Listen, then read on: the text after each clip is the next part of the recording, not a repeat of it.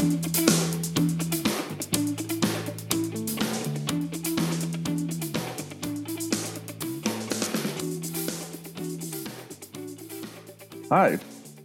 and welcome back to the Voice of Healthcare. This is episode 17. Today is Tuesday, December 11th, 2018.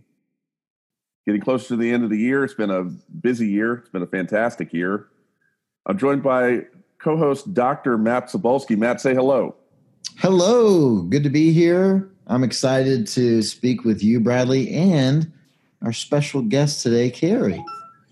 We do have a special guest, and uh, Matt, it's great to be doing another show with you. Um, approaching uh, 20 episodes as our 17th. It's been uh, it's been a blast. It's been good. I'm glad we're still uh, you know kicking it and uh, holding hands through the uh, hallways of voice tech together. There you go. We are thrilled to have on the show today Carrie Liken of Yext. Carrie, say hello. Hi, nice to be here. Carrie, it's great to have you on, and we greatly appreciate it tell us what Yext is, Y E X T, and tell us what you do for them. Uh, it's a very interesting, it's a fascinating company. It's grown rapidly. Share with us, uh, share with us what you do and what Yext does. Sure. So. I am Yext's head of healthcare. And so, what I do at Yext is I manage everything and anything that touches healthcare. So, that would mean anything related to product management and development, publisher relationships, app directory partnerships, marketing, and then driving sales. And what Yext is, is a cloud based software platform that, at least in healthcare, we work in other verticals, but I only eat, sleep, breathe. I'm actually married to a doctor as well. So I only think about healthcare. So in healthcare, we do three things. We help drive internal efficiencies by housing data internally within healthcare organizations that could be searched for by uh, internal people as well as external people. So we can take that platform and then connect it via API to pass data back and forth into our platform and out of our platform.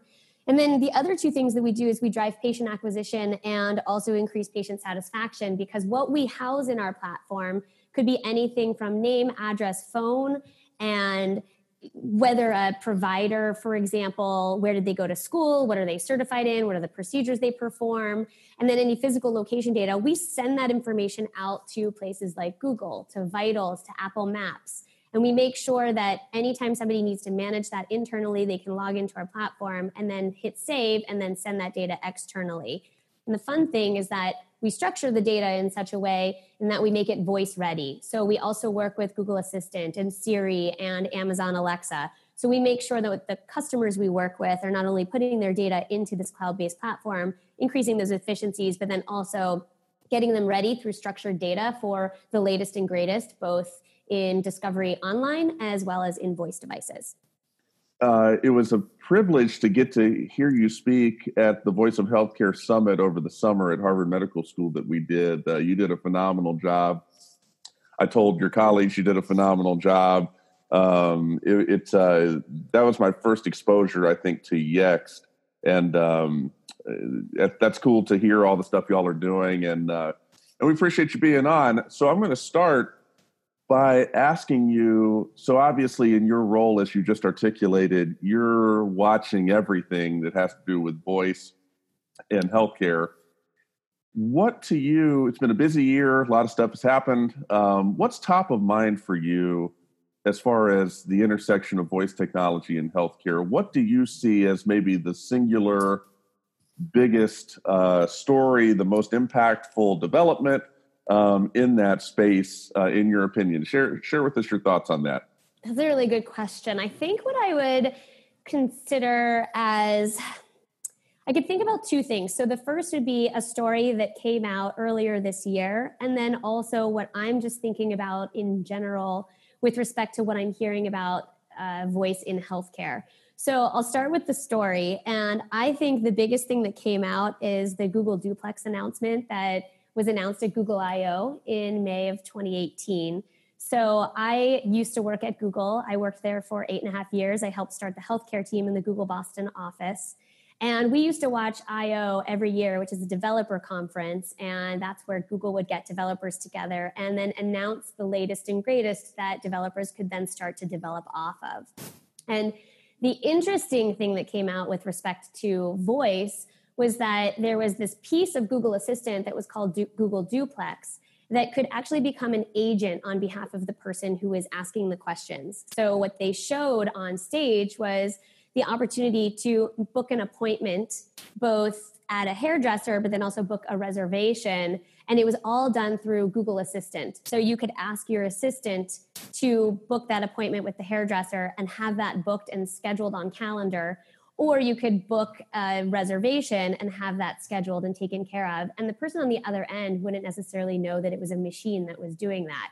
The very, very end of that announcement, Sundar Pichai, who is the CEO of Google, said, And what could we do with respect to healthcare? And can you imagine what this would look like when a busy mom needs to schedule an appointment with her child's pediatrician? And I thought to myself, bingo, that is where we need to be going. That is what we need to be trying to figure out how do we make voice more useful about. So I thought that was really exciting and interesting with respect to where we could go and something that's aspirational. But at the end of it, going to the second piece of what I was speaking to, I really feel like what I'm hearing across the board after visiting with almost 275 health systems over the last two years is that everything with respect to voice comes down to data. So, in order to make Google Duplex work, for example, you need to have data that underpins it, and that data needs to be structured. And you need to be able to surface that data in a way that's understandable and that can be useful. And what I'm seeing in healthcare is that data is the bane of everybody's existence and it lives in so many different places. And so I'm really jazzed and excited about how organizations are starting to think about data. In the last couple of weeks, I've been hearing a lot about data groups being formed within healthcare organizations and analysis of understanding where does our data live and how do we make sure that we can pull it together for maximum usefulness. So I feel like that is where we're going and that is going to set organizations up for success in voice because they'll get their data together and all we need to do is structure it and then all we need to do is then send it to the appropriate devices uh, so that they can answer the right questions for uh, for the public i'm i'm inclined to agree with you I, I i think that that's you know what i think the biggest story is not necessarily just for healthcare but as you said for for everything it was so advanced that it spooked a lot of people. It was uh, so spooky. I agree. it was really spooky, but I also feel like, what about the millennials? I feel as though the millennials probably aren't as spooked about it as some older generations. And as we move into more and more people adopting devices, especially voice, we'll get to that point where it's not spooky anymore. But it definitely spooked me a little bit, I have to admit. Yeah, it well, it was um yeah, and you weren't alone. I mean, a lot of articles were written about it and it and it set the project back, honestly. They had to pull it back in and only recently really have they been able to roll it out. So duplex was announced over the summer. I think you mentioned that because of the reaction um, in the discourse, they have only recently been able to roll it out and only to a limited amount of markets. I'm not even sure what markets those are, but um, I remember discussing it on this week in voice and and making the comment that um, you know if you told me for there was a whole discussion about does it matter if you're talking to a computer and then, does it matter if you don't know if you're talking to a computer? In other words, is there just do companies have an ethical obligation to disclose that uh, it's a computer that you're talking to and not a human being, even if the computer sounds like a human being with the disfluencies yeah. and all that, all that stuff. Right. And I and my answer to that is heck no.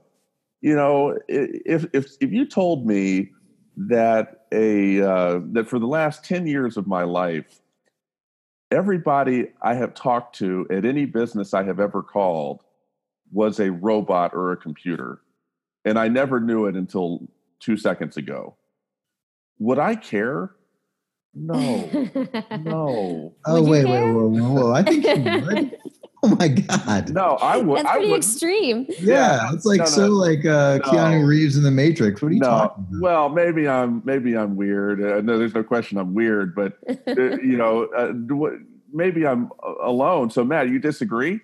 Uh, yeah, I mean, uh, I don't know. I think as human beings, uh, an, emo- an emotional integration, even with a stranger, really is some somewhat of like a sense of identity and grounding. So, yeah, I think I would be really bothered if I didn't and was not aware that I was speaking to robots for like the last decade of my life from phone calls.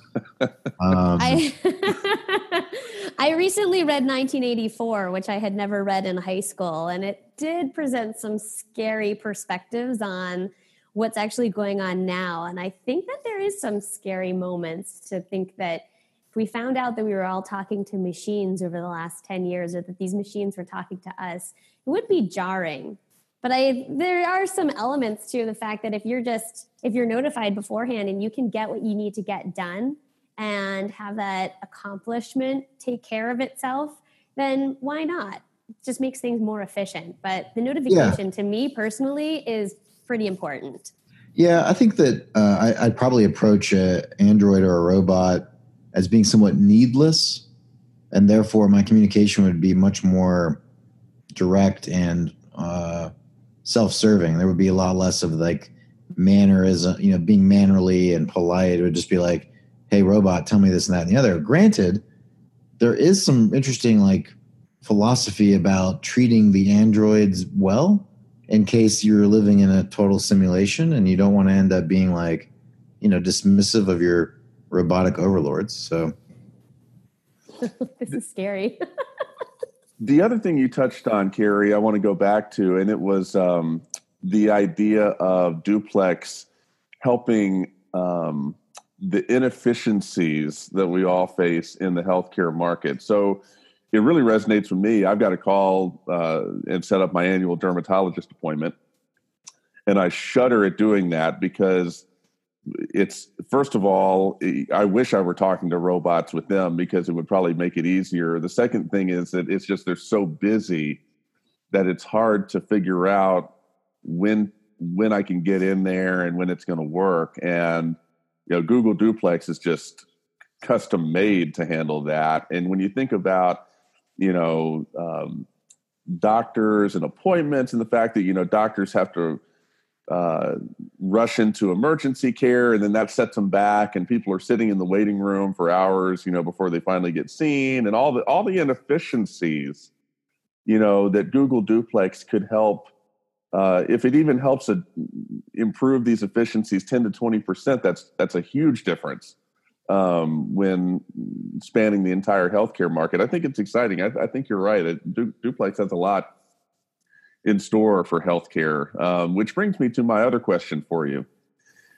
Amazon made news by um, introducing their um, healthcare venture uh, that uh, Bezos and uh, hmm Buffett um, and uh, and the other guy, uh, Diamond, is that how you pronounce his last name? Uh, Mhm. those three guys uh, formed, and they've been very secretive. But it's clear that Alexa will be involved with that, of course, like everything. And they're poised to make uh, some waves with healthcare.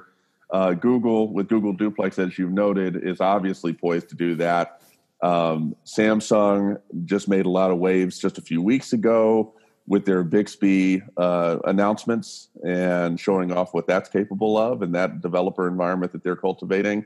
Um, there's other examples as well. My question for you is what company, if you had to uh, choose one company, and maybe Google will be it for you, maybe not, what company do you think is most poised to shape healthcare um, with voice, but just in general in 2019? Which are you most excited about? I think I would, and I'm not going to say this because I worked there, but I'm going to go with Google. And the reason I would go with Google is that I, what I loved about uh, the conference at Harvard, for example, uh, early in the session there, there were there was a, a description of the value of Amazon and Amazon Alexa and voice, and the value of Google and voice, and what they're what they're both worth. So one is a search and discovery and answers engine, and the other, Alexa, is more for product.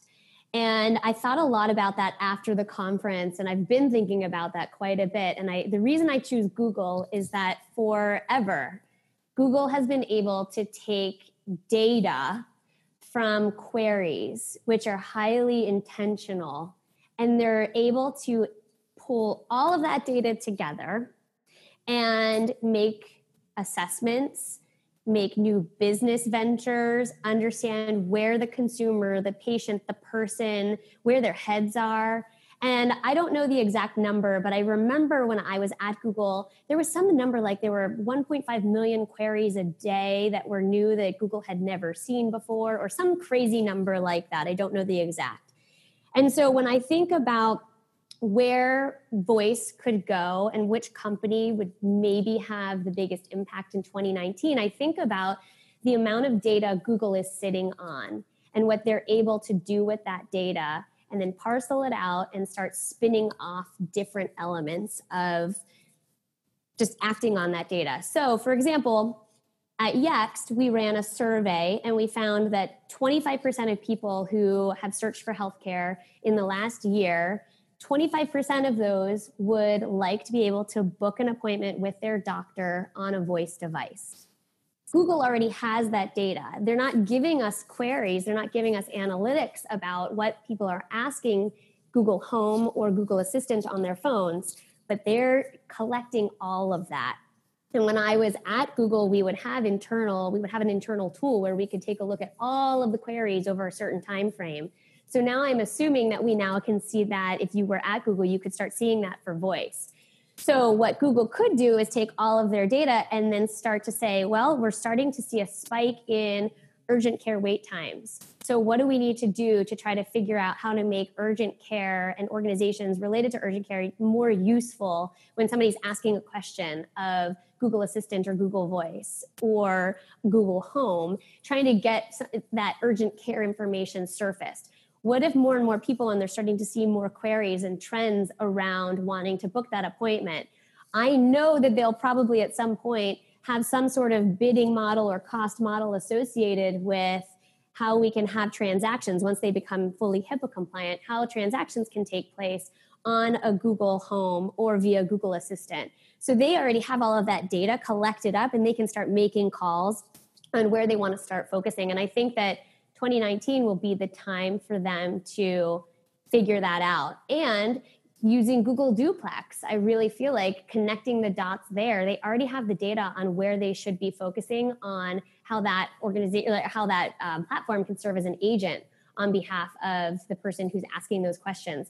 So I, I would put my bet on Google. And then for Amazon, I would say, I think that they're going to do some really interesting things internally that then they'll probably take to the government and then say, hey, government, you can improve different elements of healthcare. Maybe we can even improve Medicare, Medicaid, et cetera, through all of the data we've collected through our three very massive companies. But I don't think they're going to do as much in voice and healthcare as Google will, just because Google's sitting on this mountain of data.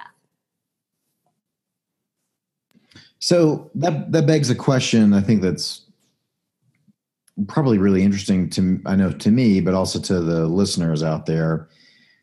Um, what do you suppose health practitioners themselves, like delivery practitioners, are really looking for voice to do for them? I know we've, you've touched on some of it, but could you go a little farther into that? Like, what do, what do they want? The, what, what do they want it to do? Why is it? I mean, I believe in some of this stuff, right? Obviously, I'm an evangelist for it. But um, what are you hearing, or what are your what are you what are your conversations about as far as the tangibility of this interface and this change? That's a great question. I actually don't know much about the practitioners themselves because I think that they're they're working at the mercy of the machines that they have and their level of comfort with voice. So I feel like the, the practitioners, depending on their age, if they're probably, let's say, 25, you know, in medical school all the way through maybe 40, I think they're fully like they understand the value of voice and they probably could get very used to voice in the exam room or voice in some sort of clinical setting. But I think once you hit over 40, you start to get into lack of technological adoption. And I don't know if they're necessarily really into either the adoption or interested in adopting a new technology, even if it could make their lives easier. What I see on the other side, on the business side, is that the systems, especially the healthcare systems themselves, are thinking about the patient and how the patient could be using voice to either discover or to be more or less utilizing a voice device for something. So I either need to practice something, I need to do some sort of exercise, I need to activate a skill in order to continue further with interacting with a brand. But I think right now, I'm not seeing anything that's really consistent. And especially on the practitioner side, I think there's a lot of confusion. There's actually too much technology on the practitioner side. Technology, I don't know if you read the latest Atul Gawande piece in The New Yorker, but technology is really slowing down clinical practice. And so the thought of adopting another piece of technology, I think, might be a little daunting for the practitioner.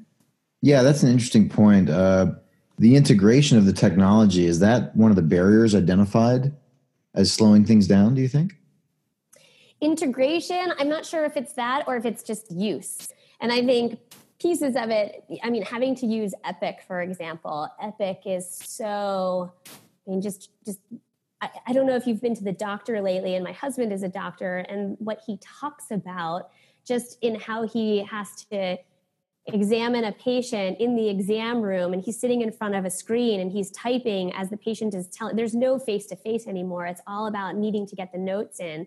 And at his hospital if he doesn't have the notes in within 24 hours of seeing the patient he gets penalized. So he is beholden to technology. And so it's it's it's more the usage and not as much as the integration. It's just trying to figure out what's that nice fine balance of technology, of clinical care, and then can we add on something that might actually give the better opportunity to be face to face with a patient and not have to type? I think voice could be really useful there. It's just then how do we get the clinicians to adopt that? Yeah, I mean, I, I agree with that. Uh, I think you know one of the visions I've had along this the, along the spectrum here, as well as some other companies, you know, out there building these kinds of tools, is hopefully a return for the physician and the patient of this hands-on like mm-hmm. fully aware and connected meeting where the voice interface can transcribe and fill in the blanks of the EMR without interrupting the visit itself. Yes. It seems to me, and I think a lot of other people have described this, that's essential to proper healing and care. That, yes, I would imagine that is definitely the case.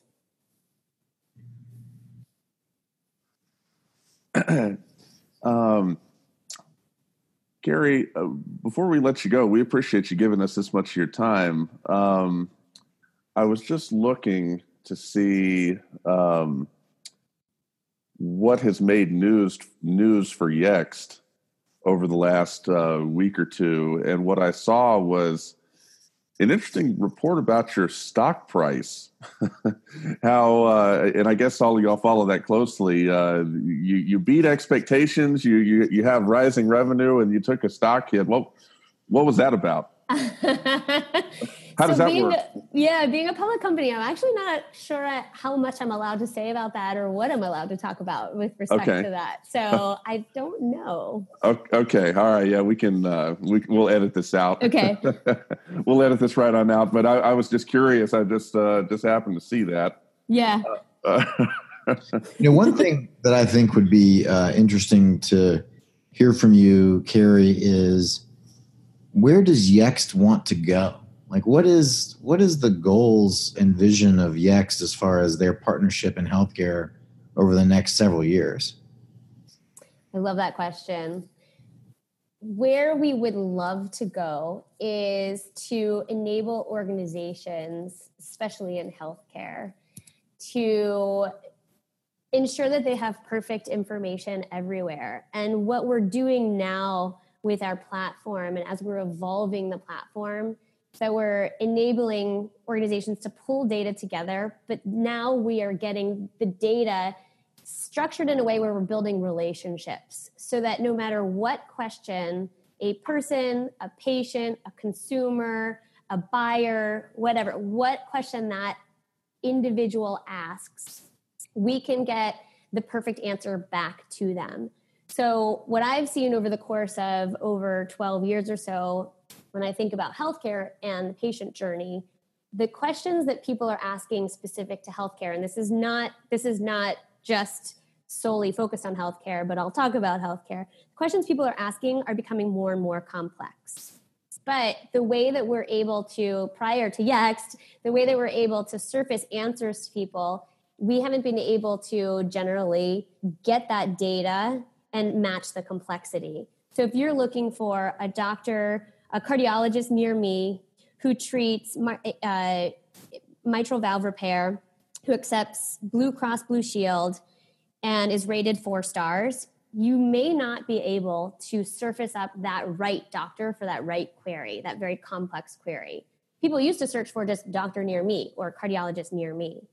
So, where we're going as a company is we're able to have that cardiologist in our platform, have his location in the platform, have his ratings and reviews and things like that in the platform, have the insurance in the platform, and then start to map all of those different entities together so that when somebody asks that question, that particular doctor gets served to that patient.